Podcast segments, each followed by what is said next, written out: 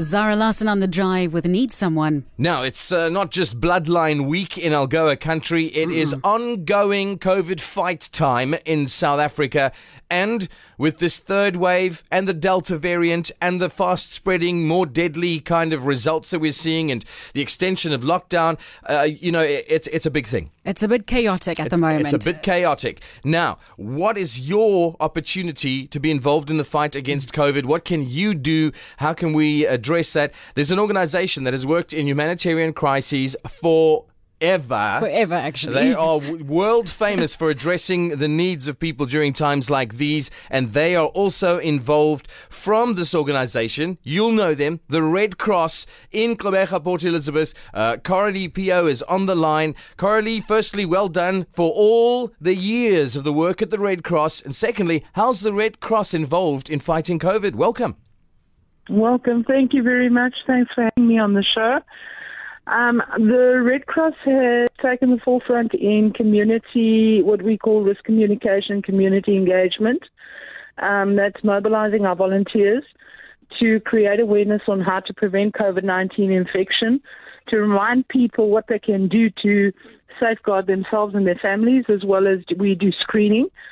Um, we're promoting um, the uptake of the vaccine currently, and we also have volunteers out there that are assist- assisting the elderly who don't have access to resources to register for the vaccine. So they go and um, use uh, the various numbers available and uh, websites to get people registered so that they have got access to the vaccines. And then Red Cross has also availed two of its centres in the Nelson Mandela Metro, one in KwaNobuhle and one in KwaZakele, to the Department of Health, um, free of charge, to be used as vaccine sites to create accessibility for people in vulnerable communities to get the vaccine. Now, talking about the vaccine, a lot of people are asking this question why should we get vaccinated? What's, what's the importance of it? Um, it's, it's critically important because it's, it reduces the impact of the disease on the individual. It gives a boost to the immune system and it builds resilience.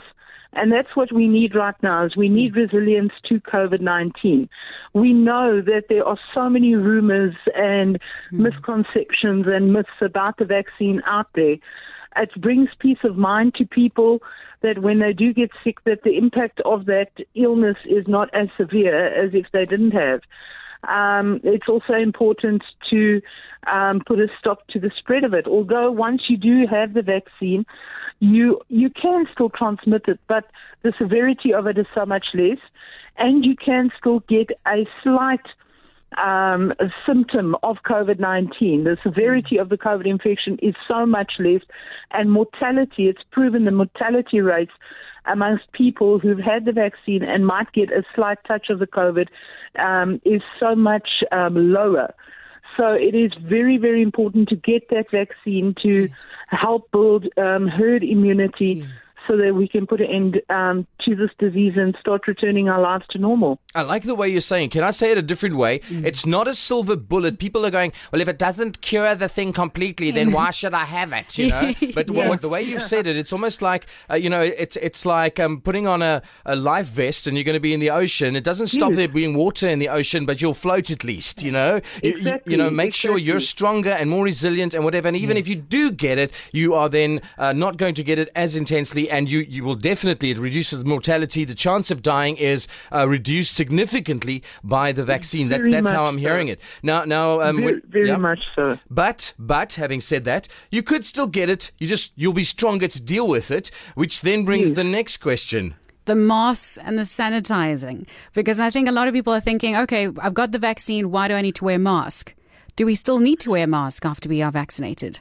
Yes, you still need to take precautions because you do you you you you may still get infected and you may still transmit it. The only impact of the vaccine is that it's going to reduce the concentration of COVID okay. in your system. Mm-hmm. Okay. And it puts your own body's immune system to um, fight off the virus.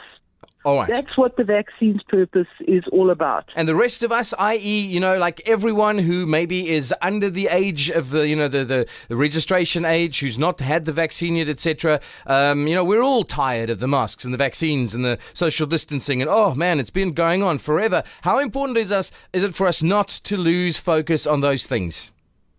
I think the problem is is that people become complacent and they have lost focus of it.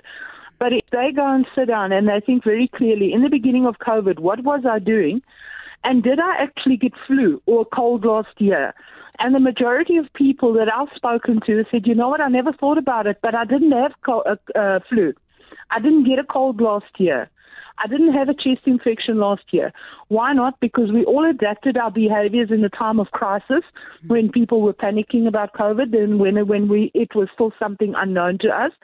And we started masking up. We started social distancing. We started washing our hands and hand sanitizing.